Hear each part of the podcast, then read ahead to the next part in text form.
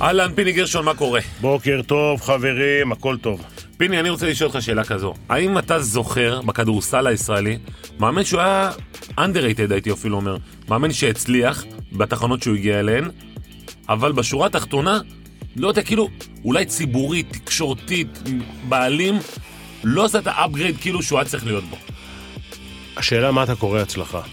הצלחה, אני אגיד לך מה זה הצלחה. אגב, יושב איתנו מרקו בלבול, אנחנו תכף נפנה אליו, אבל זה הצלחה, זה פלייאוף עם סכנין. ההצלחה זה לבשל את מכבי חיפה למה שהיא היום, למפלצת שהיא היום, כי הוא בישל את הקבוצה הזאת, הוא לקח את הקבוצה הזו, והוביל אותה בסופו של דבר למקום הזה. אה, זו, אתה יודע מה? אפילו זה, אפילו תנתק את הכל, רק זה, רק זו הצלחה. אוקיי, עכשיו תשמע, הצלחה זה לא דבר חד פעמי, הצלחה זה דרך חיים. נכון, עכשיו, אני חושב שמרקו, אם אני מסתכל על הרזומה שלו, כן. לא כשחקן, כאן כמאמן, עשה שחקן גדול, כן. אה, אתה יודע מה, אני אקרא לזה חוסר PR. אוקיי. הוא לא מינף את ההצלחות שאתה מדבר עליהן אה, ליחסי ציבור, שהיום זה קצת גם יותר קל, כי אתה יודע, היום כל איזה, לא רוצה להגיד אה, מילה לא, לא נעימה, אבל כל אחד שעשה איזה שתי ניצחונות כבר אה, מעלה את עצמו באינסטגרם, עם, אה, עם היד ככה, שרירים, כאילו מראה את השרירים שלו ומראה הצלחה. זה אחד. שניים, אה, אני חושב שמרקו היה יותר מדי עוזר מאמן. אני חושב שכדי אה, להעמיד את עצמך כמספר אחד, כמוביל, אתה צריך להיות שם כל הזמן.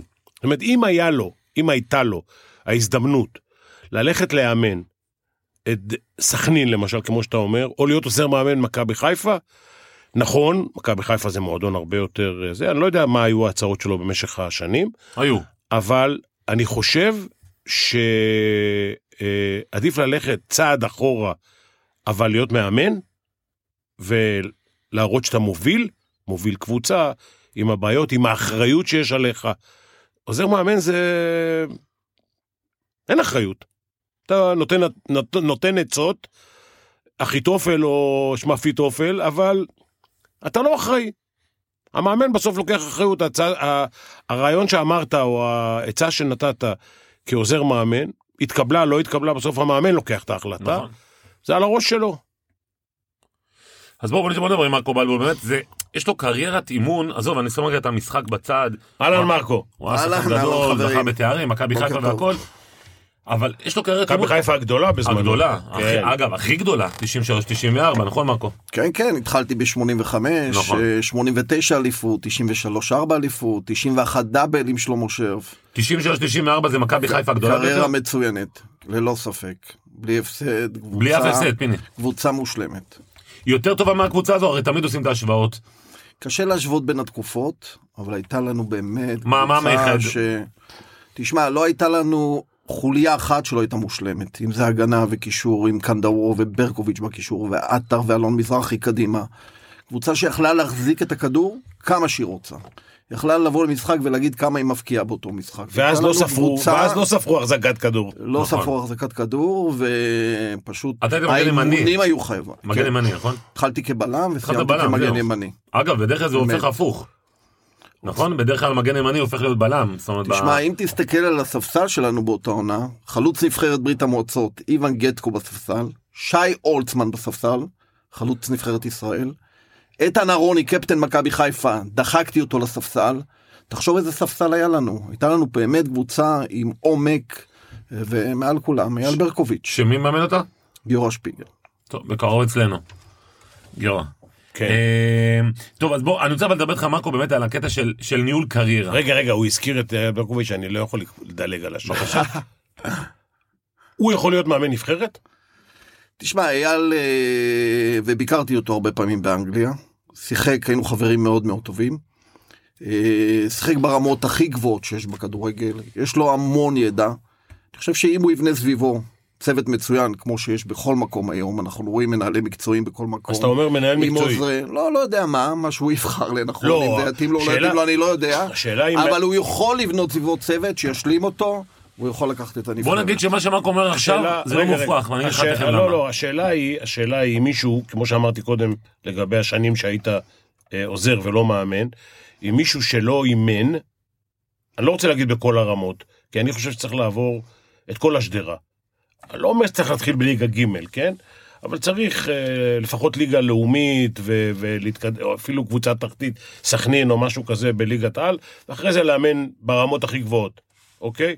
זה, הוא לא עבר אימון במכבי תל אביב, לא מכבי חיפה. הוא לא אימן בשום מקום. לא באר שבע, לא, כן, אז אני אומר, אה, וישר ללכת לנבחרת. אז מנהל מקצועי, אין לי ספק שאחרי שאתה באנגליה איקס זמן, אתה יכול לנהל כל קבוצה פה ב- בכדורגל שלנו. אבל אני- גם זה לא הצליח אגב. אין לי ספק. פיני, גם כמנהל מקצועי זה לא כזה הצליח.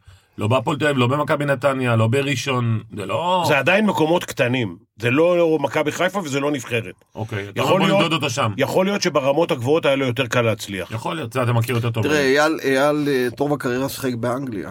באנגליה יש את המנג'ר, שהוא כמעט ולא יורד למגרש, לאימונים ו- ולטקטיקה, ונותן את הנגיעות שלו ב- באימונים, וסביבו, סביב המנג'ר, יש שישה מאמנים שמנהלים את כל העניין הזה, והוא מחליט פחות או יותר על ההרכב, על השיטה, על הסגנון של הקבוצה, ולאייל כן יש את הידע לעשות את זה. אני יכול להגיד לך כזה דבר, אבל- פיני, שאייל אבל- ברקוביץ' הציע ליושב ראש ההתאחדות לכדורגל אורון חסון, הוא זה שהציע לו, אני רוצה להיות מאמן נבחרת. והוא אמר, אני רוצה אבל צוות, אני מאמן נבחרת, אני לוקח את מרקו בלבול איתי, ואני לוקח את רן בן שמעון איתי. זו הכוורת שאני רוצה איתי. הוא הציע לו את זה. אז בסוף לא יצא לפועל, כי מ- מטעמים כאלה. אגב, הוא אמר, אני מוכן אני לבוא בהתנדבות אפילו. תשלמו למרקו, תשלמו לרן בן שמעון, אבל לבוא בהתנדבות. זו הייתה ההצעה של אייל ברקוביץ' למ- ל- ליו"ר ההתאחדות. זה נשמע הרבה יותר אה, מעניין. כן, אבל הוא עדיין רוצה להיות המאמן, הוא לא רוצה להיות מנהל מקצועי. הוא רוצה לקבל, לקבל, לקבוע את ההרכב, לעמוד על הקווים, הוא רוצה את הכל, הוא רוצה את הצוות. שמע, מרקו חבר קרוב שלו, של אייל, ואייל גם מאוד מעריך אותו. כשאתה כשאתה מקצועי. לוקח את מרקו בלבול ואתה לוקח את רן בן שמעון, כן. אתה לא מעביר את האימונים. אה, מסכים הם איתך. לא, הם לא בובות באימון. הם ממש לא בובות. אתה לוקח שני מאמנים, הם שני תותחים, בר- ברמה. הם שני תותחים, כן, שהוא, שיש להם אה, יחסי אמון גם עם אייל, כן. אז אה, מה אתה אומר? מה אני אומר? אם מציעים לך דבר כזה היום, אה, מרקו? אני אומר שעד שלא מציעים אז קשה לדבר על משהו שלא מציעים, לא, אבל אתה איך שם. ובאיזה אתה- תנאים. אתה שם. אני כרגע שם, כן, כן, כרגע שם. קראתי היום שווילי רוצים אה, לשחרר אותו ושכבר המ... או המאמן הבא או מישהו ינהל את המשחקי אה, ידידות, כן. ידידות. זה אומר שאתה מנהל את המשחקי ידידות? עדיין לא דיברו איתי. אה, לנבחרת החוזה שלהם תסתיים ב-30 לנובמבר. יש להם אופציה להמשיך אותו. אני מעריך שתהיה לי שיחה בשבוע, שבועיים הקרובים, ואז נהיה יותר חכמים אה, לאן אני... אתה יודע מה, בוא נשאל שאלה. חשוב לך מי יהיה ה- המאמן הבא כדי להישאר? או שאתה אומר, אני בנבחרת ישראל, אני נשאר בכל מצב. קודם כל עוד פעם אני צריך לשמוע מה ההצעות מה התנאים אה, אני לא יכול לקבל החלטה על סמך משהו היפותטי. צריך אוקיי. לשמוע. צריך אבל אה, לשמוע. אז אני, אז אני אשאל אותך שאלה אחרת. אתה יודע, אנחנו מדבר... אין עדיין החלטה מי יאמן את נבחרת ישראל. אבל אמרו, ברק בכר, אגב, בסוגריים, הוא לא יאמן כי לא מאמינים בפורמט הזה יותר. רן בן שמעון, אלון חזן שהיה פה, או מאמן זר. למה לא אומרים את המילה, מר- את השתי מילים מרקו בלבול? למה, למה לא מציבים אותך כמועמד? אתה חושב שזה משהו תקשורתי, מערכתי? זאת אומרת, אתה יודע, היית מאמן מכבי חיפה עד לפני שנתיים. תשמע א' אני לא יודע למה אתה מדבר על התקשורת כמובן על כן התקשורת. כשהם לא בסדר אתה יודע. אבל אני חושב אה, שהתקשורת היא פיני- עדיין מראה פיני- של, אה, פיני נגע בזה נכון למרות ההצלחות שלי במכבי חיפה הנבחרת הצעירה סכנין ופיני אמר זה צריך להיות לאורך זמן וזה היה לאורך זמן. כולם יכולים לראות את הרקורד שלי, הוא פתוח בפני כולם. כולם היום יכולים להיכנס לאינסטנט, לווייסקאוט, לראות איך הקבוצות שלי שיחקו, התקפית, הגנתית, מאוזנות, מסודרות, כדורגל מצוין, קל מאוד לראות את זה.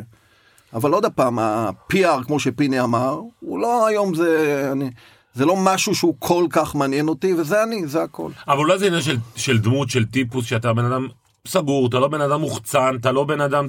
אולי זה גורם בין היתר לקבלת החלטה כזו או אחרת. לא, לא, אני, אני, אני חושב שאני אדם מאוד פתוח. אם תשב איתי בשיחה, בארבע אני מכיר עיניים, אותך, אתה אני מאוד מאוד פתוח. פתוח. פתוח, מדבר על הרגשות שלי, אה, מדבר על המשפחה שלי, מדבר על כל דבר סביבי. אבל ה-PR באמת, ללכת למינגלינג ו- ולהרים טלפון, אני פחות אתה לא טוב, כזה? אני לא כזה, אני פחות טוב, אז בזה, אולי אני, זה- אני אוהב להתעסק יותר במקצועי. פחות, אני יכול להיות 24 שעות על משחק אחד ולנתח אותו אבל זה חלק 40 מהמשחק. פעם, אבל מסכים איתך, מסכים. זה חלק מהמשחק, תראה מסכים. בסופו של דבר, הרי אלון חזן, עוד פעם, אנחנו, פיני הזה שאמר פה, הוא גדל במערכת והוא סופר מוצלח והכל, הוא, הוא לא הצליח כמוך ברמת מועדונים. אה, רן בן שמעון גם לא איזה להיט גדול, ועדיין מזכירים אותם ולא את מרקו בלבול. בסדר, אתה יודע, בסופו של דבר, מקבלי ההחלטות, בעלי קבוצות, יודעים לקחת CV של מאמן ולראות מה הוא עשה. ואני אני חושב שלפעמים זה מספיק, כן? כדי לקבל עוד הצעה ועוד קבוצה. אתה יכול לאמן את נבחרת ישראל ביכולות שלך? תראה, אם אימנתי מועדונים שהיה בהם לחץ, מכבי חיפה. אדיר. מועדונים עם פחות לחץ, בהצלחה רבה. נבחרת ישראל, בהצלחה, הצעירה כמובן, בהצלחה רבה. אז כן, לא, הצלחתם, לא הצלחתם לעשות... אה, לעלות לא, ל- לא, אבל אף אחד כמעט לא, לא הא- האמת שהיה חסר לנו שער אחד, שער אחד. אה, סרביה עם שער אחד יותר עלו. קיבלתי אותה באמצע קמפיין, את הנבחרת הצעירה, ובקמפיין האחרי התמודדנו מול גרמניה, שזה היה בלתי אפשרי. אבל אה, עשינו משחקים טובים, תוצאות טובות, כדורגל טוב. וכמובן, הדבר הכי חשוב, העלינו הרבה צעירים למעלה. אתה מעדיף להיות עוזר מאמן בנבחרת ישראל, שזה בוא נגיד בטופ של ה... לא, להיות מאמן זה הטופ, כן. אבל אה, להיות עוזר מאמן בנבחרת ישראל ולא לאמן, למרות שהיום ההצלחה של אה, בכר היא ברורה, ולא לאמן קבוצת צמרת, בוא נגיד לא מכבי חיפה. לא, תראה, אח- אחרי מכבי חיפה, הייתה לי הצעה מביתר ירושלים. ישבתי איתם, רציתי מאוד מאוד את התפקיד. הם בסוף בחרו בדרפיץ' וברדה. טוב מאוד, למזלך. למזלי, היה אתה מקלקל יודע. לך את הרקורד. אבל- אבל אני מאמין שאתה יודע, בכל מקום שאני מגיע אני מוצא איכשהו את הדרך כדי להצליח. למרות שאגב, באותה אבל תקופה הוא יכולה אה, להצליח. כן, היו שחקנים טובים. היו שחקנים טובים. ואם הייתי מתווה דרך נכונה ועומד על הדברים שלי, אז אני מאמין שגם הדברים היו הולכים למקום נכון. ובסופו של דבר זה לא צלח. ואז אתה אבל יודע, זה עוד קיבלתי את דוגמה. ההחלטה להישאר ב- בצמרת של הכדורגל הישראלי, וזה נבחרת. אבל זו עוד דוגמה, פיני. כי ברדה ודראפיץ' נכשלו בענק במכבי נתניה בשנה האחרונה שלהם.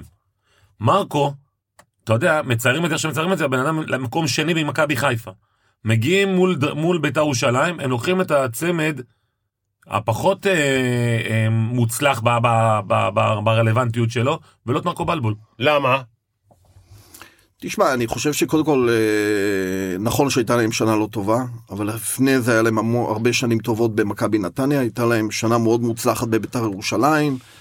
אה, ו- אבל אתה עדיין ו- מגיע- ו- ומה- ומאמנים מצוינים, אתה יודע, בסוף, אה, אתה יודע, הם היו מחוברים ליותר ביתר בגלל שהם עבדו שם כבר. אתה רואה, אבל אולי זו הסיבה. תראה, מרקו הוא בן אדם אולי נחמד. תראה, הוא מפרגן לאחרים, איזה... נחמד זה לא מקצוע. בדיוק, אז למה, אני, אני, אם אני מרקו בלבול אומר, הלו, אני הייתי צריך לקבל את הג'וב הזה. אני הגעתי במומנטום הכי טוב, אחרי מקום שני מכבי חיפה, זה, זה המקום שאני הייתי אמור לקבל. זה הלו. אני הייתי אומר, מי היה הסגן של בר כוכבא? לא מכיר.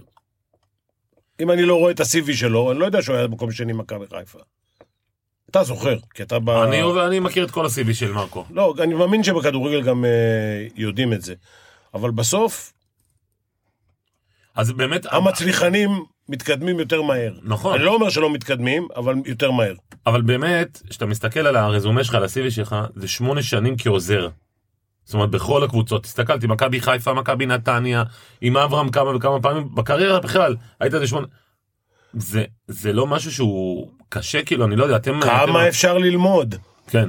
לא, אני חושב שבסיבי שלי, אם תסתכל טוב טוב, הייתי בסך הכל עוזר מאמן מכבי חיפה שנתיים, שנה עם רוני לוי, שנה עם שום. עם אברהם הייתי עוד אה, שחקן עוזר מאמן, גם אוקיי. שיחקתי. אוקיי. שיחקתי, אחרי שזה זה היה אתה עם אלי שונה. גוטמן עם מכבי אחרי זה נתניה. הייתי עם אלי גוטמן חודשיים, זה, אה, זה זה, זה חודשיים? כלום, ועכשיו שבעה חודשים, בסך הכל זה שנתיים ושבעה חודשים לא, אבל אתה ללמוד את באווסטהאם, מקצוע בפרטיזן. הכדורגל, אבל כן צמחתי מלמטה, התחלתי כעוזר מאמן, עברתי לליגה לאומית, אחרי זה לליגת על כמאמן ראשי.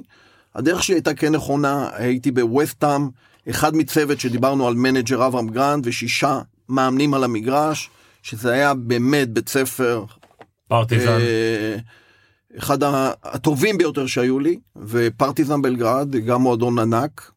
אבל אני חושב שתמיד ידעתי גם לקחת את הפסק זמן הנכון, אתה יודע, בסופו של דבר, ופיני יודע את זה, מאמן ראשי זה 24-7, ואני כזה, אני, אני מאוד טוטאלי כשאני מאמן ראשי, ולפעמים אתה צריך גם זמן למשפחה שלך. אתה סיימת יודע, ללמוד? ו... סיימתי? ללמוד ל- לאמן? כאילו היית עוזר מאמן, בוא נגיד א- ארבע שנים. השאלה אם אתה מרגיש שאתה היום מוכן אה, לקחת אני לא אומר מכבי חיפה פנויה, אבל לקחת מכבי תל אביב, הפועל, לא, לא, הפועל תל אביב לא. אה, קבוצה עם באר תקציב, שבע. תקציב גדול, ואתה אומר, אני מוביל אותם לאליפות. לא יודע אם תיקח או לא תיקח, אבל אתה שם, עשיתי את זה. עשיתי את אז זה. אתה שם. עשיתי את זה, כן. לקחתי את מכבי חיפה ב-2015 ממאמן מצוין כמו סטיאנוביץ' שהיום מאמן את פרטיסן בלגרד. והפכתי את הקבוצה מקצה לקצה, מקצה לקצה, נכון. ממאמן טוב. היית שחקן מכבי מכבי תל חיפה אביב, לקחתי- למה- למה מכבי תל אביב צריכה להביא מאמן סרבי אם היית שם ו- ו- ואימנת את מכבי חיפה, והייתי שחקן מכבי תל אביב. והיית שחקן מכבי תל אביב, אני אומר, בתוך המערכת, ואני מכיר את המערכת, ואני מכיר את האווירה, הוא גם היה עוזר מאמן במכבי תל אביב. אבל... אבל... אני יודע, אבל למה- אז זה מה שאני שואל, למה צריכים להביא מאמן סרבי ולא לקחת את מרקו אגב, אם בלבול? אתה מסתכל על ה-CV של המאמן הסרבי מול- מול- לעומת זה של מרקו, את- זה זה עולם אחר. 6-0. כן. לפעמים צריך את ה- אתה יודע, את המזל ואת הטיימינג כדי לקבל איזשהו יש מועדון. לך סוכן? יש לך סוכן? יש לי סוכן, כן, אבי נימני, כן.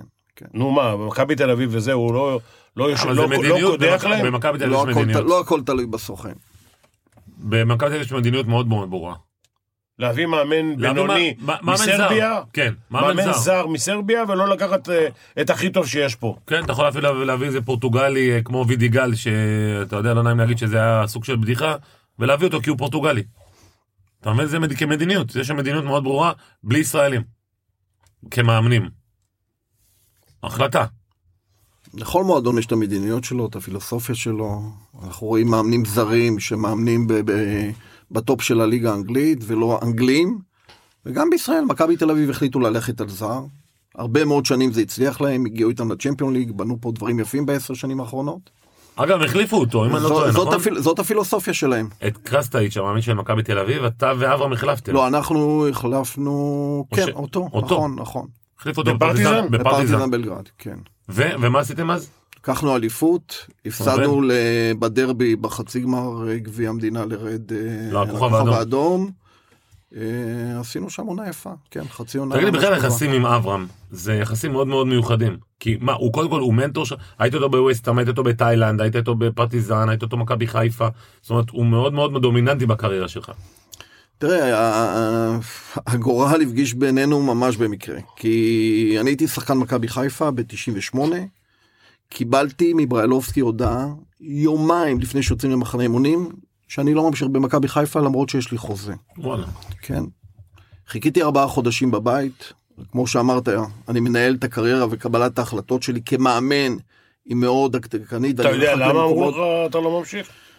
בריילובסקי, אתה זוכר אותו, דניאל כן. בריילובסקי. כן. אנחנו חמוד. עד היום חברים דרך אגב, הוא אוקיי. פרשן גדול במקסיקו, נכון. וקרא לי לבית קפה, קפה התות במרכז הכרמל, אני לא יודע אם אתה זוכר. הוא אומר לי, תקשיב, אנחנו בונים על צעירים, וזהו, ואני הייתי בן 28, שחקן נבחרת בן ישראל. 28? 28. מי וואו. לקח את מכבי חיפה באותה עונה? מי היה מאמן? כן. בריילובסקי. אוקיי. בריילובסקי, ואז הצטרף אליו דושן, שהוא מאמן צ'כי, והם ביחד היו הצוות. כמה זמן הם אימנו? הם סיימו את העונה? הם, אה, עד כמה שאני זוכר, לא. עד כמה שאני זוכר, לא. אוקיי. הצהירו את הקבוצה, אמרו לך תודה רבה. הציעו את הקבוצה, אמרו לי תודה רבה, גיל 28, אני מקבל הצעות ממכבי יפו, שאז הייתה בראשון לציון עם אלישע לוי. אני בוחר לא ללכת, להמשיך להתאמן לבד בבית, להתאמן קשה, לוקח סל כדורים, יורד למגרש יום-יום, ארבעה חודשים. ואז מכבי תל אביב מתחילה את העונה רע מאוד, רע מאוד. במקום האחרון, מחזור חמישי, אני מקבל טלפון לבוא למבחנים. אני ומייקל אמנלו מגיעים יחד. ולימים, מבחנים. שחקן נבחרת ישראל, הוא אומר, מייקל אמנלו, לימים אה, האיש החזק בצ'לסי. האיש החזק בצ'לסי.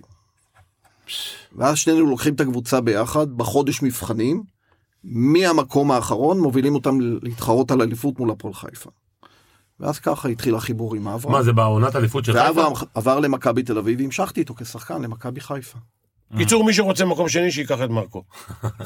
לא, יש מקומות שמקום שני זה אתה עולה דרג. תשמע, כ- כמה אליפויות יש לי אתה יודע? ב- בכמה ליגות. אחת. כשחקן. כשחקן. כשחקן. אתה יודע מה? שלוש. כשחקן ועוזר. רגע, שלוש, רגע, שמונה. רגע, רגע, רגע. שמונה אליפויות? שמונה אליפויות. רגע, בוא, בוא, אתה רוצה- שילה. אתה רוצה... וחמישה גביעים. אתה רוצה לדבר וואו. על זה? אני לא הספקתי, כן? אבל אה, אתה לא מתמודד עם הבן אדם הנכון. בתארים. נראה לי שלא. אני מחליף את התואר, תואר אחד שלך בכולם שלי. לא, זה בסדר, זה, זה כבר מישהו, מישהו היה מוכן לשלם מיליארד שקל. כן. אבל... אה, הוא היה פה גם, מה? כן. הוא גם היה פה. אבל אה, כמה תארים יש לך? שמונה אליפויות, חמישה גביעים, וואו, שלוש עשרה. ועוד צ'מפיון ליג, ועוד, ועוד הרבה דברים טובים שקרו לי. התמזל מזלי לשחק במועדון ענק, עם שחקנים ענקים, ו... שמונה אליפויות, אתה אבל, מבין? גם, אבל גם ידעתי לקחת את ההרכב. בן לקחתי כמה בכל אתה? בן סיטואציה. כמה אתה? בן כמה אני היום? 53. הבנתי. יש לך עוד 17 שנה לעשות את מה שעשיתי. וואי. אתה תצליח. 32 תארים. תראה, הפסקתי לקח- לספור, דרך לקחת, אגב. לקחת קבוצה ישראלית לצ'מפיון ליג זה כבר הצלחה מאוד מאוד גדולה קשה מאוד מאוד היום תסתכל מה קורה בשנים האחרונות קשה מאוד להיכנס למפעל הזה. לליגה האירופית מאוד קשה היום נכון. לנו בכדורגל. אז אם אני אקח מועדון לשם זה תהיה הצלחה עכשיו- בלתי רגילה. אוקיי, בוא אני אשאל אותך. התקציבים של אלה שמתמודדות להיכנס לצ'מפיונס ליג או ל- או ליורופ ליג הזאתי, הם אותם תקציבים, אלה שמתמודדות להיכנס. לא מדבר איתך עכשיו, צ'לסי, לא צ'לסי, אה, אה, מנצ'סטר סיטי זה חצי מיליארד, ריאל מדריד זה 700 מילי, מיליון, אה, ברצלונה זה 700 כנראה, לא יודע. אלה הקטנות האלה. הם 25-30 או שהם 100? בוא נאמר שמכבי חיפה, באר שבע, מכבי תל אביב, הגדילו את התקציב בשנים האחרונות, אבל מה שקרה זה שהקבוצות הקטנות באירופה שאתה מדבר עליהן שנכנסות, הם הגדילו גם את אפילו התקציב שלוש. לכמה, ו- לכמה? הרבה יותר. אם היום מדינות כמו אזרבייג'אן, בוליביה, מונטנגרו, משלמות לזרים, לפעמים יותר ממכבי חיפה. אז קשה מאוד להביא את הזרים הטובים שפעם הגיעו. אתה לא יכול להביא, היום דיברנו על איוון גצקו. אתה לא יכול להביא שחקן כזה. קנדאורוב. היגבי- היגביני, קנדאורוב. עזוב, רוסו, ועוד פרליה. רוסו, אה, לא. פרליה. אתה- זה זרים עזוב. שהיום מקבלים באירופה חצי מיליון, 600 אלף, 800 אלף, ופה אתה יכול לשלם להם 400. לא, חלק מהקבוצות לא עלו נגד קבוצות אוסטריות ו... ו... שטומגרץ וכאלה וזלצבורג. אה, שוודיה קטנות, נורבגיה וזה. השאלה אם התקציבים שם הם למעלה מ-30 מיליון יורו. תראה, קודם כל, כשעלינו נגד שטום גראד, זה היה חתיכת משחק. היה להם תקציב גדול מאוד. מה זה? מה זה קבוצה גדול? מצוינת. בוא נאמר, 30 אחוז יותר ממכבי חיפה באותו זמן. 40 מיליון יורו, כן. סדר גודל. אבל לנו היה את יגביני יעקובו, את פאליה, את ג'ובאני, ג'וטאוטס, היו לנו זרים, יניב קטן. שהיום, הישראלים היו מצוינים, אבל היום זרים שאתה לא יכול להביא יותר. אתה לא יכול להביא יותר. תגיד לי, שאתה- שאתה- פיני מדבר על הסיפור הזה של מקום שני. כשאתה מגיע למקום, קודם כל, אני אשאל את פיני, בסדר? יש מאמן שהוא מאמן אליפויות? זאת אומרת, כן. זה- ש- זאת אומרת, זה DNA של מאמן? תראה, קודם כל, צריך מזל. נכון. אתה צריך להיות ליד האליפויות האלה כדי לקטוף אותם. עכשיו, זה...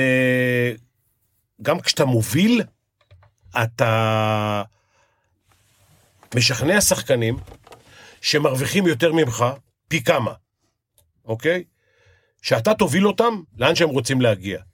כי אחרת, אתה לא יכול להוביל אותם. הם, הם, הם לא רואים לך ממטר. הם לוקחים, בכדורסל, הם לוקחים לך את הלוח ומציירים תרגיל. נכון, ראינו את זה עם לברון. אתה מבין? כן. עכשיו זה יכול לפרק אותך. בסוף, כמוביל, אתה צריך לדעת להוביל קבוצה של 20 שחקנים, שמתוכם, מכבי חיפה אז היו 12-15 שחקנים ברמה הכי גבוהה, נכון. שהם היו כבר עם מאמנים לפניך, והיו בחו"ל, וחזרו, וראו מתקנים, וראו מאמנים, ועבדו פי חמש יותר אה, זה. הם חוזרים לכאן, הם פתאום חוזרים לעבודה הסטנדרטית, והם לא מאמינים. אתה מבין? אני לא יודע, אני חושב שמאמן שמוביל, כמו מנכ"ל שמוביל עסק, אתה יודע, בסוף מה לוקחים? לוקחים אה, מעסקים, לוקחים, אה, מנק- מ- מעסק לוקחים מנכ"ל מצליח. נכון. לא מנכ"ל טוב שהעסק שלו כשל. אתה מבין? עכשיו, אני אגיד לך את האמת, יש לי איזה מאמן כזה שהוא, אני צוחק איתו כל הזמן. הוא כל הזמן לוקח מקום שני, אני אומר, תשמע, השנה מספיק לי מקום שני, בוא תאמן. גדול. אבל מרקו, אתה יודע מה, אבל זה- אבל זה השאלה, זה מתחבר לסיפור של מכבי חיפה. כי באמת במכבי חיפה ירשת מועדון שהיה מרוסק. אחרי סטויאנוביץ'. מרוסק ולקחת אותו למקום שני. בעונה אחר, לאחר מכן עוד פעם מקום שני. וכמו שפיני אומר, אתה כבר רגע לפני שאתם קוטפים את זה, וזה נגמר. מה היה חסר לך? אני אשאל את זה קצר. לנצח מה מכבי תל היה אביב. חסר כדי לקחת אליפות? כמה נקודות היה ההבדל? קודם כל אתה נגעת נכון בנקודה, מזל, טיימינג, באיזה מצב אתה מקבל את הקבוצה. ש- כי אנחנו יודעים, כדי לבנות קבוצה זה הרבה יותר קשה לדעתי מלקחת אליפות. כי אני זוכר כמה פעמים מכבי חיפה התרסקה וכמה קשה היה לבנות אותה מחדש. נכון. ולא הצליחו. ולקחתי אותה כמו שנדב אומר, לקחתי אותה נקודה מהמקום האחרון, נכון. מרוסקת, בלי כיוון, לא מאוזנת, והגענו באותה עונה למקום שני. בקיץ בנינו קבוצה חדשה לגמרי, וזאת קבוצה שבאמת התחילה להזכיר את מכבי חיפה האמיתית. אה, היו חסרים עוד כמה שחקנים. היה חסר שור- אצילי. היו שחקנים שוברי שוויון, היה חסר עוד בלם טוב, היה חסר את ההתאמות כדי להתחרות במכבי תל אביב, שלדעתי אז הייתה ממש מפלצת מבחינת סגל שחקנים. וגם מאומנת, אה, זו- חבל. זו- זו- זאת אחת מכבי תל אביב הכי הכי עמוסות כישרונות שהייתה אה, בעשר שנים אני חושב האחרונות, שהיא ככה הייתה אני מאוד טוען. חזקה. מאוד חזקה. מאוד מלבד חזקה, זאת מאוד של מאומנת. סוזה, אבל גם עמוקה מאוד. כן, נפצעים ו- לה שתיים, יש שתיים. אה, הגנה שכמעט ולא ספגה שער, אני לא זוכר דבר כזה, בעשרה או 11 מחזורים, שער אחד. הייתה לה קבוצה ממש חזקה. אז למה אין כאלה שחר ו- לא ממשיך איתך? ובטיימינג הזה, אתה יודע, היה קשה מאוד להתחרות בהם. היינו צריכים לעשות את האפגרד, והיינו צריכים שהם קצת יקבלו איזה מכה או כמה איזה נקודות, כן. סטירה. כמה נקודות הבדל היה בסוף היה העונה? שמונה או תשע נקודות, אבל... לא, אבל זה אה, לא משקף, כי היה מאבק הרבה יותר אה. שח- צמוד. לא, אבל אה, היה חסר לו מתחילת העונה. הוא היה צמוד, אבל בוא נאמר נקודות. שהיינו קבוצה פחות טובה, צריך להגיד את האמת, קבוצה הרבה פחות טובה, ועדיין התמודדנו מולם. אבל שנינו יודעים, כן, מכבי תל אביב גם בנתה בזמנו את ה- הגלקטיקוס, נכון. עם העגלות של הזה. אה, כן, ולא ברקוביץ', הצליח- רוסו. כן. ו- ולא הצליחה. זה דרך אגב, מה שאמרתי לך קודם, שאתה יכול לבנות עם שחקנים גדולים, וזה לא קרה רק במכבי תל אביב של אז, אלא היה גם עוד קבוצה אחת, אה, אשדוד, נדמה לי אשדוד, עם רביבו ש- וחזה. שגם וכל כן אלה, מילה כן, זה, כן. ו- והתפרק התפרק העסק. הכל, אלישע לוי היה מאמן. בסוף אתה צריך קבוצה יותר מאשר שחקנים ברמה מסוימת. אתה צריך איזונים, כי אם תיקח גם את מכבי חיפה של 2018, אז מי הבאנו? הבאנו דולב, שהוא לא, לפני חזיזה. שלוש שנים היה בהפועל רמת גן בליגה כן. השנייה. נכון. יובל אשכנזי, ליגה א'. לא הבאנו עכשיו איזה שמות מפוצצים, ושחררנו שחקנים שהחתימו ב-400 אלף, ב-500 אלף, עם שמות מאוד מפוצצים, אבל כמו שאתה אומר, זה צריך להיות תלכיד מאוד מאוזן, הפאזל צריך להתאים אחד לשני, אה, והבאנו את שרי כמספר 10, שהוא באמת היה צריך להיות שהכל סביבו. הוא עדיין שם. וזה עדיין שם ומצוין. וזה וג'וש כשוער אה, שני והפך זאת אומרת, אם להיות אתה ראשון. מסתכל היום היום על מכבי אבל אני חיפה, אומר, אני אומר שלבנות קבוצה במכבי חיפה במיוחד זו אומנות. זו אומנות, זה לזהות את השחקנים עם ה-DNA הנכון שמתאים למועדון, לא רק בטכניקה או בכישרון, אלא גם באופי. האם זה חשוב כמו בכדורסל, שאתה מביא שחקנים שהיו במעמדים האלה, זאת אומרת במעמדים להתמודד על אליפות? מה הכוונה שלי? כדורסל, לפחות כשאני בוחר שחקנים, אני בודק אם הם היו במעמדים, בגמרים, לקחו גמרים, לקחו אליפויות, לקחו גביעים וכולי וכולי. האם אתה אומר יובל אשכנזי, אתה אומר... אה, מכבי דולב, חיפה שלו אף אחד לא היה. בדיוק. האם כשבנית, חשבת, בואנה, החבר'ה האלה צריכים להתמודד בשביל לקחת אליפות, הם מוכנים לזה? יכולים לעשות את זה? תראה, בגלל שלקחתי כל כך הרבה אליפויות, ידעתי כמה חשוב להביא שחקנים עם ניסיון של המעמדים האלה בחדר הלבשה, באימונים, בהכנה לפני אבל המשחק. לא היו לך כאלה, מרקו. לא היה לי אחד כזה, נכון. נכון. פניתי לאלי דסה 70 אלף פעם, ניסיתי להביא אותו, אה, ניסיתי להביא עוד כמה כאלה, אבל אתה יודע, יש רצוי ויש אה, מצוי, ובזמנו אי אפשר היה להביא אפילו לא שחקן אחד, שלקראת סוף הקריירה שהוא לקח אליפות. אז... אה, ואז מכבי חיפה אתה הזו, מחכה לטיימינג הנכון. זה אחת הסיבות, דרך אגב. אבל זהו, ואז מכבי הזו עושה, האפגרייד שלה זה עומר אצילי, ששינה את מכבי חיפה, ויש לך את אה, פלניץ' הבלם, שהוא סופר משמעותי, וזהו, כל השאר זה שלט שלך בעצם. בוא נאמר שפלניג' ואצילי זה שני האסים רציניים. לא, זה אני לא... להפך, אני- אני כן חושב ש... זה שוברי שוויון בדיוק. שעברו, שעברו מהיריבה בדיוק. למכבי חיפה. בדיוק. אז אצילי... אגב, אבל- מכבי תל אביב בסיפור הזה חיזקה את באר שבע ואת אה, חיפה. בוא נגיד שלבאר שבע קצת פחות, כי דור מיכה לא מצליח. עזוב אותי, לא מצליח. דור מיכה במכבי תל אביב, היה- כשה- לפחות אני זוכר, נכון, היה Game Changer. נכון. שהוא היה נכנס למשחק, גם משם דרך אגב, הוא לא היה נכנס בהתחלה. הוא היה הרבה נכנס פעמים תוך ה- כדי. נכון. והוא היה Game Changer. אה. בהרבה משחקים, היכולת שלו ניצחה למכבי תל אביב אני חושב משחקים. שגם גם טיבי וגם שכטר ופיני דיבר על זה, נכון. וגם מיכה, זה נכון. שחקנים שלקחו אליפויות. נכון. הם יודעים איך לוקחים אליפויות, זה גם האווירה, לא רק בתוך המגרש או בהשפעה ישירה למשחק, זה אלא לא משנה, מסביב. מה שהוא אומר, זה לא משנה היכולת.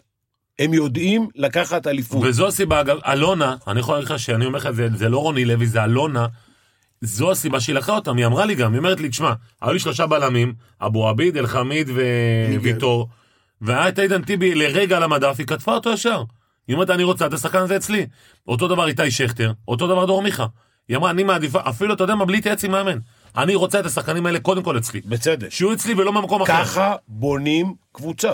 אוקיי. יכול להיות שהם לא ייקחו אליפות בגלל שמכבי חיפה השנה היא מטאור. מכבי אוקיי? חיפה חזקה. כן, יכול להיות שהם לא ייקחו אליפות. תראה, דרך אגב, יש הרבה מאמנים, אני לא יודע איך זה בכדורגל, שאתה שואל אותם, עם מה לוקחים אליפות? אומרים לך עם הגנה. נכון. אני רוצה לשחק נגדם, וואלה. כן? עם מה לוקחים אליפות, מרקו? גם וגם. לא, אבל- אה, אני- זה גם וגם. אני טוען, מה אני יותר? טוען, אני טוען שכדור, קודם כל אם אתה מחזיק את הכדור 70% מהמשחק אצלך ברגל, ברוב הסיכויים שאתה תנצח את המשחק.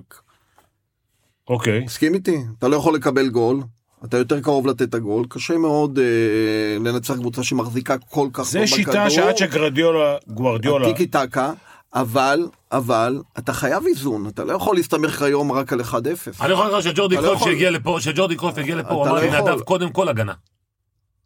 קודם כל, ככה הוא אמר לי. הוא אומר לי, הסתכלתי על כל עכשיו אני האלופות, שואל, אני שואל מאמן תראה את שמבין, אני לא מבין תראה ואתה את לא מכבי מבין. תל אביב, אני שלא, לא- אני לא שהתמודדה מבין מעולה. ואתה לא ניצחה מבין. בהגנה. אני לא מבין ואתה לא מבין, מה יותר קל, לשמור או להתקיף? כמובן שיותר קל להגן. כמובן, אבל... אתה לא צריך להיות כישרון גדול, אבל אם אין לך, אם אין לך את השחקנים שיכולים להיות אה, יצירתיים ולעשות גול משום דבר, קשה מאוד לקחת אליפויות. אבל מה יותר קשה ללמד? כי בסוף אתה לא יכול... התקפה, לא אתה- בטוח. הרבה יותר קשה. הרבה קשה התקפה? אתה מה לא קרה? יכול ללמד שחקן להפקיע גול, אתה לא יכול ללמד אותו לעבור שחקן ב- בשטח צפוף, אתה לא יכול ללמד אותו להכניס את הפס בין לבין, אתה לא יכול. וזה יותר קשה לבנות תבניות ותרגילים של התקפה. תגיד, בשני המשחקים, אבל- שלושה אבל- משחקים אחרונים, סליחה, אבל- סליחה שנייה, אוקיי. שלושה משחקים אחרונים, כמה, כמה שערים אה, מכבי חיפה הבקיעה? שבעה בשני משחקים האחרונים, נראה לי 11 שערים, משהו כזה. אוקיי. עכשיו, נגד מכבי תל אביב הם הבקיעו בעשר דקות שלושה שערים. עכשיו, אתה צריך להאמין שאתה בדקה ה-70, מינוס שתיים, ואתה יכול לנצח את המשחק.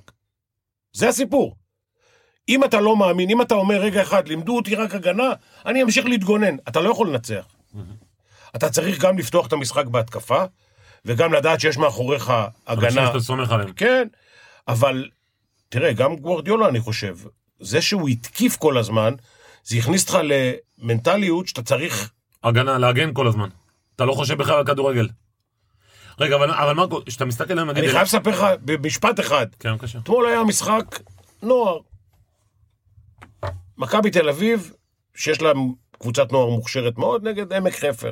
עמק חפר... אה, המשחק סופ- במכבי תל אביב, סופר מוכשרת. תשאל פה בבניין, עשרה אנשים, כולם יגידו לך, מכבי נתנו להם שלושים. עמק חפר נצבע. בבית. ניצחו אותם שלושים בבית של מכבי. וואלה. עכשיו, אני אחרי המשחק, אני הייתי בהלם. צלצלתי לח- לעמק חפר, שאלתי מה קרה, מי מאמן שם? אה, אלון. בנדה, בנדה, אה, בנדה. אחלה בנדה. כן. אה, מה קרה? הוא אומר, בנדה כבר היה 30 הרבה לפני, אז, אז מה קרה? בנדה הבין שהוא צריך להגיע ל-90 נקודות. אה, אנחנו משחקים, אנחנו מלמדים, אנחנו מתרגלים, לעשות כמה שיותר נקודות. זה אתה. ואתה יודע של מי המדיניות. ברור. עכשיו תתקדם. אתה לימדת את ה... חזרנו יצר- למרקו. יצר- סליחה, התוכנית לא עליי. לא, לא, אבל זה... אבל אגב, אני יכול להגיד לך שבאמת פיני אה, אבל תמיד... איך- איך אתה מכיר את תורת בנדה? המספרים. אתה מכיר את כולם אתה. מה, אני אני חלק מהדבר הזה 25 הוא שנה. ראשוני, הוא גם היה שחקן הוא היה, כן, ראשון. הוא היה בראשון. הוא היה כן, מצוין אחלה בראשון. בנדה.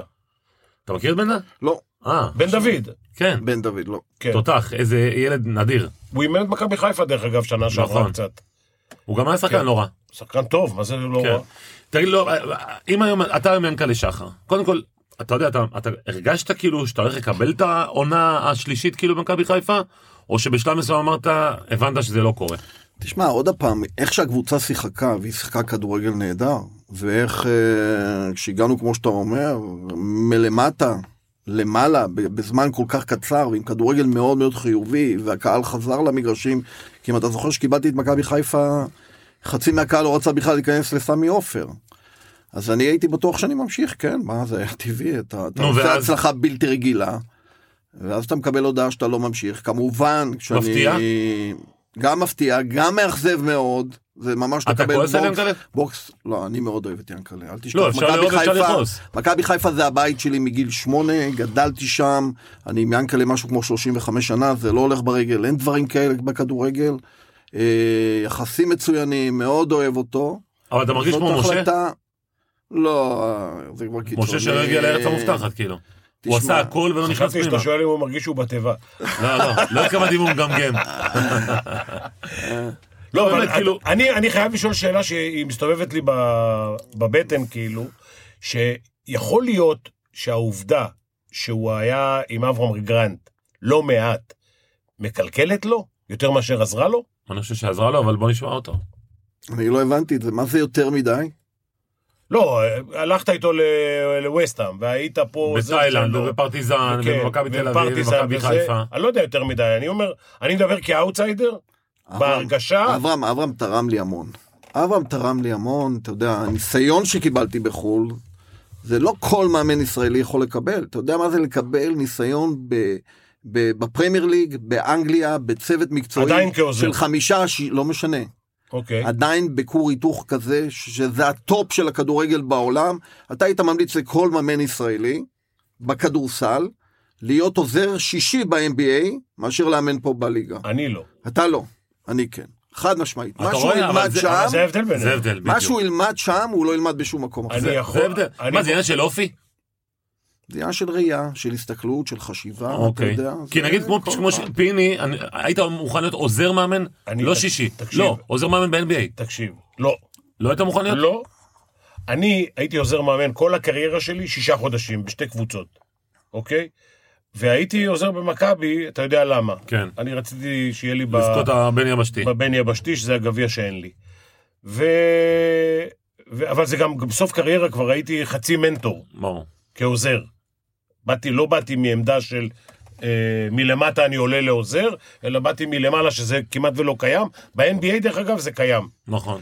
אבל אם אתה אומר לי, אז, לך תהיה עוזר מאמן ב-NBA, או תהיה עוזר מאמן מכבי, עוזר מאמן מכבי. וואלה. כן. אם אתה אומר לי, לך תאמן קבוצה פחות טובה, ו- או להיות עוזר מאמן בקבוצה יותר טובה, אני הולך לאמן, לאמן קבוצה יותר, זאת אומרת, ב- ברמה יותר... השאלה מה זה יותר טובה, אתה יודע. מה זה יותר טובה, אבל להיות בטופ של הכדורסל בעולם, אני חושב שזאת צריכה להיות הבחירה הראשונה, אתה- לבין להיות... את- יכול להיות שאתה צודק, בוא נאמר. אתה בסוף צריך להרגיש שהאחריות היא עליך.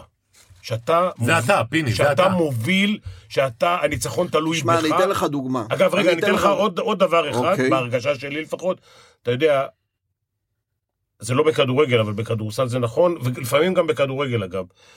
אצלנו החמש דקות האחרונות, אתה צריך להגיע אליהם, כמאמן, ואתה צריך לאהוב להיות שם. בלחץ הזה, בלחץ ההיסטרי, אתה נולדת בשביל זה. אתה, כן.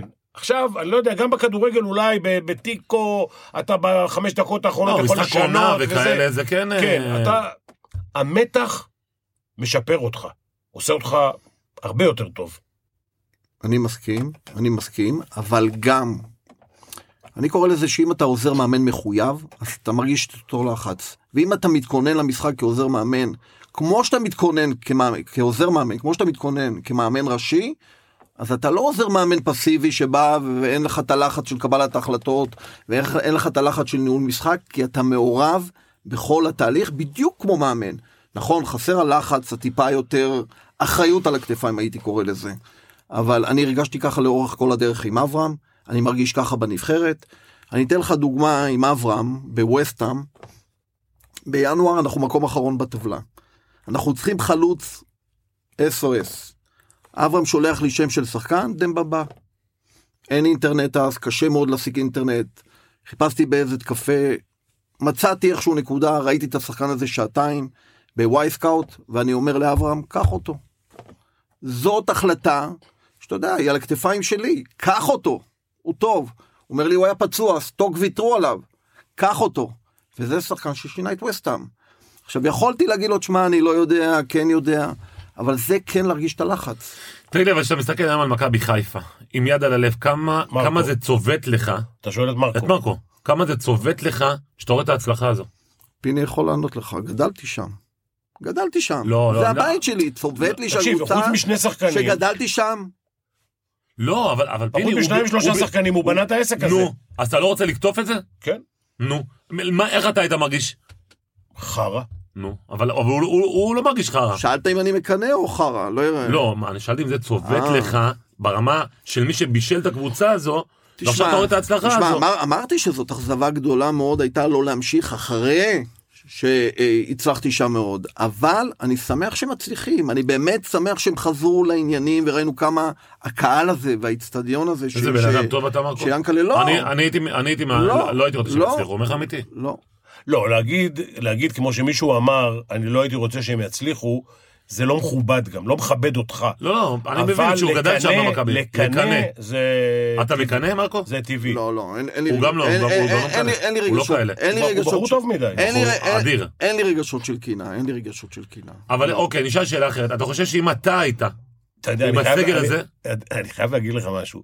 שמלוק, זיכרונו לברכה, אמר, תן לי בן זונה שיביא לי אליפות, ואל תביא לי בחור טוב שיביא אותי למקום שני. אתה הוא- מבין? הוא הוא בחור טוב, הוא בחור טוב. זה לא הוא בחור מקצוע. טוב. אבל עובדה שהוא הצליח במקצוע הזה, אבל אתה... לא, אבל- לא, הוא גם צעיר, 53 זה עדיין... אתה באמת אה, צעיר אגב. קודם כל, אני חושב שיש הרבה דרכים להצלחה, זה לא חייב להיות... אה, אבל לא תארים, אתה לא רואה one way, כתארים? one. החלום שלי זה לקחת תארים. תשמע, לקחתי תארים כשחקן, אני יודע לא, מה כמאמן. זה, אני יודע מה זה, אבל תשמע, אה, אני גם מסתכל על צד מאוד חיובי במה שקרה לי במכבי חיפה. כי היום הערכה שאני מקבל מהקהל של מכבי חיפה, מאנשים שאני מסתובב ברחוב, לא רק מהקהל של מכבי חיפה, על מה שעשיתי שם, זה, זה, אם זה אתה- מצטרף לעוד הצלחות שעשיתי בהרבה מועדונים. מרקו, אם אתה היום עם הסגל הזה של ברק בכר, אתה עושה את אותן תוצאות? תשמע, אין בכדורגלים, אנחנו לא, יודעים אבל אתה שלא מאמין ש- אתה- לא, אתה מאמין קשה. בעצמך? אני, אני לא מאמין בלהגיד אם, אני מאוד מאמין שכן יכולתי להוביל את המועדון הזה לאליפות, כן אני יכול להוביל מועדונים לאליפות. ראינו לאורך כל הדרך, תשמע, לקחת אה, מועדון כמו סכנין, עוד פעם, בתקציב מאוד נמוך, בלי מתקנים, ולהביא אותם למעלה בטבלה עם כדורגל התקפי, כדורגל מצוין, אותו דבר עם מכבי חיפה אה, בשלוש עונות שונות. אז רואים דרך, רואים שזה לא חד פעמי, רואים קבוצות שמשחקות, רואים קבוצות שנבנות, ו- ועם התשתית שאני משאיר, ממשיכות להצליח. אז זה... אה, אני- אני, אני רוצה לה, לשאול משהו שאתה אמרת, זה לא, אני לא יודע אם זה יתקיים או לא, אבל אה, אני עם העובדה שאומרים אה, נניח אייל ברקוביץ' ובן שמעון ו... מי אמרת עוד? לא, לא, לא אמרו אל ברקוביץ', אמרו ברק בכר, רן בן שמעון. לא, לא, ואלון. לא, אמרת, אמרת שהוא אמר שהוא יביא אה, את אה, מרקו, את מרקו. כן. עכשיו השאלה היא, זה מה שאני אומר, שאני חושב, לא חייבים לקחת את זה בהתאחדות, אבל מאחר ואורן חסון שומע את התוכנית שלנו, נכון. הוא ה- מעריץ המאזין, מספר אחת. המאזין המספר אחד, אז אני חושב שצריך לקחת אותו ואת אה, חזן, שהם עובדים בה- בהתאחדות כבר כמה שנים טובות, ולהביא עליהם אה, מנהל מקצועי כ... כ... לא רוצה להגיד, אה, הוא כבר לא צריך מנטור, אבל הם כבר בעסק. זה היה עוזר זאת אומרת, מאמן, אתה ההוא אומר, כבר הי- ניהל היית משחקים. עושה צמד מרקו ואלון?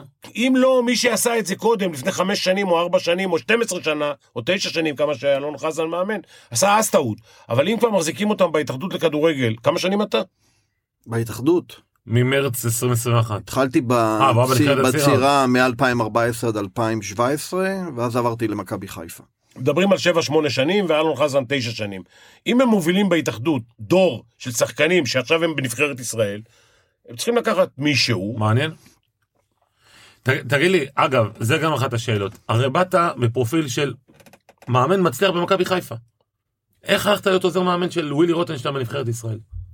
זה כאילו, היית כבר פה, והלכת למקום הרבה יותר נמוך. ככה אני רואה את זה. עוד פעם, בשבילי זה לא, קודם כל גאווה מאוד גדולה להיות בנבחרת ישראל. הייתי גם שחקן נבחרת ישראל, גם אימנתי את הנבחרת הצעירה, הכרתי את ווילי כמאמן הנבחרת הצעירה, היה לנו קשר טוב, היינו מדברים המון על כדורגל. אה, ידעתי... הוא לא בא לפה כמאמן. ידעתי, כן, נכון. כש, כשאני הייתי בצעירה הוא היה מנהל מקצועי. הוא היה מנהל מקצועי, היינו עושים ישיבות אחת לשבוע, אגב, היה מבחינת לנו עוד ווילי, הרבה מאוד שיחות. הבחירה במרקו היא גדולה. ווילי הציע לי... לקחתי את המקום, את המאמן של מכבי חיפה כעוזר ווילי, שלי. ווילי הציע לי חוזה לעוד אה, שלוש שנים בנבחרת הצעירה, ואז קיבלתי את ההצעה ממכבי חיפה והחלטתי ללכת, הנה פה זו דוגמה שהחלטתי לעזוב מקום שהוא פחות תובעני למקום בשיא הלחץ. וזאת החלטה שקיבלתי והלכתי, אה, וידעתי למה אני נכנס כעוזר מאמן. ידעת? אה, כן. כי הייתה- כן, אני- כן. אני- אני- קודם אני- כל רציתי לעבוד עם השחקנים הכי טובים, באמת, שמשחקים אה, בטופ של הכדורגל הישראלי. העדפתי את זה, וגם, אתה יודע, אה, אני- אני חושב שאנחנו כמאמנים, באמת, אנחנו מפספסים הרבה דברים, אה, במיוחד משפחה, שאתה- בשנתיים שעבדתי במכבי חיפה, היה לי קשה מאוד להקדיש לילדים שלי, לאימא שלי, הכל היה במינונים מאוד נמוכים. אני חושב שזה גם היה טוב. אה, אבל הוא מאמן מ- מאוד צנטרליסט. זה היה טוב מכל הבחינות. אבל ווילי רוטנשטיינר הוא מאמן צנטרליסט, ובסופו של דבר הוא מקבל את ההחלטות. זאת אומרת, הוא גם לא כזה משתף את כל הצוות סביבו. אני אשאל שאלה לא יפה. אוקיי. מה חסר לו כדי להיות מאמן? למי? לווילי. מה חסר לו? אין לו ניסיון, בסוף, הוא היה מנהל מקצועי. נכון? הפך להיות, כהחלטה של ההתאחדות, נכון? להיות מאמן. זה לא משהו שהוא הוב- הוביל את הקריירה שלו, כל ה... מרקו היה במקומות יותר ממנו. חד משמעית. חד משמעית. אבל עוד, עוד משהו. מרקו, רגע, אבל מרקו לא ענה לי, מה חסר אה. לו כדי להיות מאמן? למי? לווילי. תשמע, אני, אני קודם כל אני יכול להגיד לך מה אני ראיתי בנבחרת. אני ראיתי נבחרת שמשחקת כדורגל מצוין, התקפית מעולה, אבל דיברנו על איזונים בין התקפה להגנה שזה משהו שהיה חסר, כי בסופו של דבר נבחרות שעולות לטורניר גדול, זה נבחרות שמקבלות מתחת לגול למשחק. נכון. 0-9, גול למשחק. ואם אתה לא נמצא שם באזור הזה של גול למשחק, אתה לא יכול לעלות, אבל ראיתי חיבור לשחקנים, חיבור לצוות, הכנה הוא טובה. כן, הוא כן משתף, הוא מקצועי, הוא יסודי, הוא פדנט, הוא כן משתף את העוזרי מאמין. מי היה הוא מאמן כן... הכושר בנבחרת? היו שניים, היה שדו. את ערן שדו, שהוא סופר מקצוען, איש מקצוע מדהים, והיה ברנארד שהוא אנגלי, ולפני זה היה עוד אחד אה, איטלקי פה שלא הכרתי, השאלה, היו... פה היו- השאלה הכי חשובה לדעתי. אבל פיני, מאמן עד- כושר בנבחרת הוא לא רלוונטי יותר זה מדי. מה שאני רוצה לשאול. השאלה הכי חשובה היא, האם אה, זה שאתם הולכים לראות משחקים והכל טוב ויפה, אבל בסוף כמה משחקים שהיו, אם אני מבין נכון, הפסדנו אותם דקה 70 ומעלה, או 65 ומעלה, זה כושר גופני שלא עמד בסטנדרטים של הקבוצות ששיחקנו נגדם. נכון. אוקיי? אתה יכול להגיד, חלק מזה זה גופני, חלק מזה מנטלי. זה מ, מ, מנטלי, לא, בוא נגיד היה 0-0. אה, הגעת ל-0-0 דקה 65-70, אבל נפלת שם, נפלת, זה לא רק אה, גנטיקה שאתה לא בנוי גופנית בשביל לעמוד בלחץ. אתה לא אומר במקצבים האלה, ופיני, זה ליגה ישראלית מול ליגה גרמנית, השאלה, אנגלית. השאלה, סלחו לי שהיא ארוכה קצת, זה עד כמה הם צריכים לשלוט, מאמני הכושר, שלושה הוא אמר עכשיו, אה, ב- במה שעושים ב- עם השחקנים האלה באגודות. למרות שמרביתם ליגיונרים, אתה- ב- ב- באירו- באירופה אף אחד לא... בקבוצות זה לא ייתן אמרתי לערן איפה. שדו. בקבוצה זה לא אמרתי איפה. אוקיי. איפה שלא יהיה. אבל אם, אם הוא לא, לא משחק ולא עובד כמו שאתה צריך כדי להיות שחקן נבחרת פעם בשלושה חודשים, אתה צריך לתת לו עבודה שהוא יעשה בבית, מצידי שיעשה בסלון. אוקיי, מעניין. לא, אין, אין ספק שהצד הגופני הוא פקטור קריטי, הייתי הנה. אומר, במשחק כדורגל. אה, יכול הייתי- לאמן כדורגל, אה, אה, לדעתי. אתה יכול. חד משמעית. מאמן זה מאמן. אבל הא- קבלת הא- החלטות. האינטנסיביות, אה, האינטנסיביות בליגה, כשמרקו נולד אני הייתי שחקן כדורגל. נכון, עם רוני אפילו קלדרון. לפני קצת. עם רוני קלדרון. היית קשר. תגיד, אני נראה לך אחד שמוסר למישהו? אני לא כשחקן כן. אתה יודע כדורגל, כמה קשרים אגואיסטים אני מכיר? תקשיב, אני לא כשחקן כדורגל ולא כשחקן כדורסל לא מסרתי לאף אחד. הייתי בכדורסל רכז, לא מסרתי לאף אחד. הייתי עושה הטיה ימינה, שמאלה וזורק. דוד אנקרם. ובכדורגל שחקתי חלוץ מרכזי. תקשיב, ליד- לשחק ליד רוני קלדרון, זה רק לגעת בכדור ליד קו השער. הוא היה מעביר את כולם, את כולם. בו- וגם בועט? מה- מה- מה זה בועט? הוא נותן לך פס. אה, נותן לך את הפס? או אם הוא היה עובר את השוער, שזה קרה, הוא היה שם את הכדור על קו השער ונוגח אותו פנימה. מתכופף, נוגח פנימה. אני רוצה אבל לשאול מרקו, אמ, מבחינתי זו שאלה אחרונה. כשאתה מסתכל על מרקו בלבול, עוד פעם, שמגיע מרזומה של מאמן מכבי חיפה מצליח, ומגיע לנבחרת ישראל, אהלן וסהלן החלטה שלך. אבל כשאתה מגיע ו- ו- ואתה אפילו לא על הקווים, כי ווילי רוטנשטיין החליט שהוא לא יהיה על הקווים, שהוא יושב ביציע ויראה את המשחק מלמעלה. אני, אני הרגשתי נבוך בשבילך. אני חייב להגיד לך שזה, הוא למד בטח מפרד דבילי. פרד דבילי היה מאמן מכבי תל אביב. הביאו מאמן אמריקאי אז. הוא אמר לרלף, תשב בשורה האחרונה ביציע. רלף אה. היה עוזר שלו. אה, וואלה. הוא אמר לו, תשב בשורה, הוא אמר לו, מה? מה אני אעשה שם? הוא אומר, תראה את המשחק, תגיד לי בסוף המשחק מה היה. מה אתה אומר, מרקו? לא ציפית להיות על תשמע, הקווים? תשמע, אני חושב שהתפקיד לשבת ביציע הוא סופר סופר חשוב, לי היו שניים כאלה במכבי חיפה. אבל הם לא היו וגם עוזרים היו ולא היו מרקו מורידים, בלבולים. מורידים גם וידאו במחצית, נכון. מעבירים את הטקטיקה מלמעלה, ואני יכול להגיד לך שהרבה מאוד מסרים מאוד מאוד משפיעים וחשובים אפשר לראות מלמעלה, שאתה לא יכול לראות מהספסל, אתה פשוט לא יכול. ובדברים הקטנים האלה לפעמים זה עושה את ההבדל.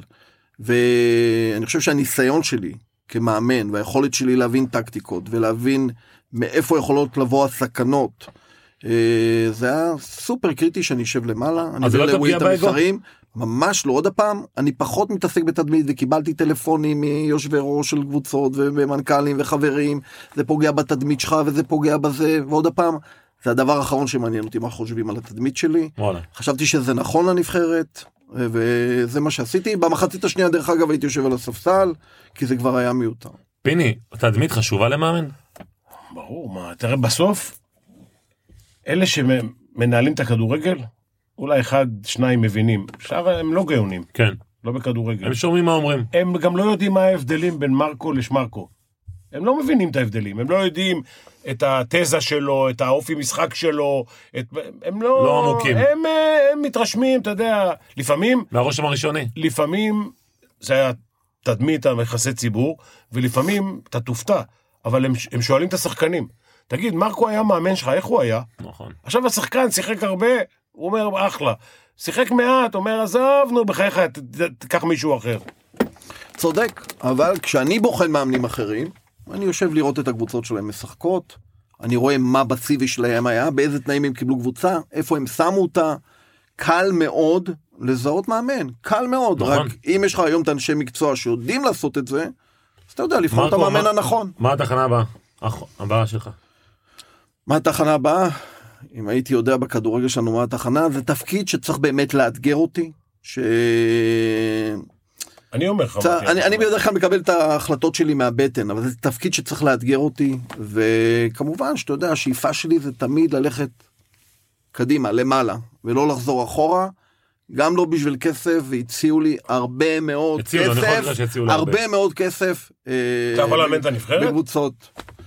אני יכול לאמן קבוצות בטופ של הכדורגל הישראלי, אני יכול לאמן, והייתי באירופה, בטופ של הכדורגל האנגלי, ספרדי, אני יכול, אני יכול, כן. אז גם נבחרת. אני יכול לאמן כל דבר היום. יפה.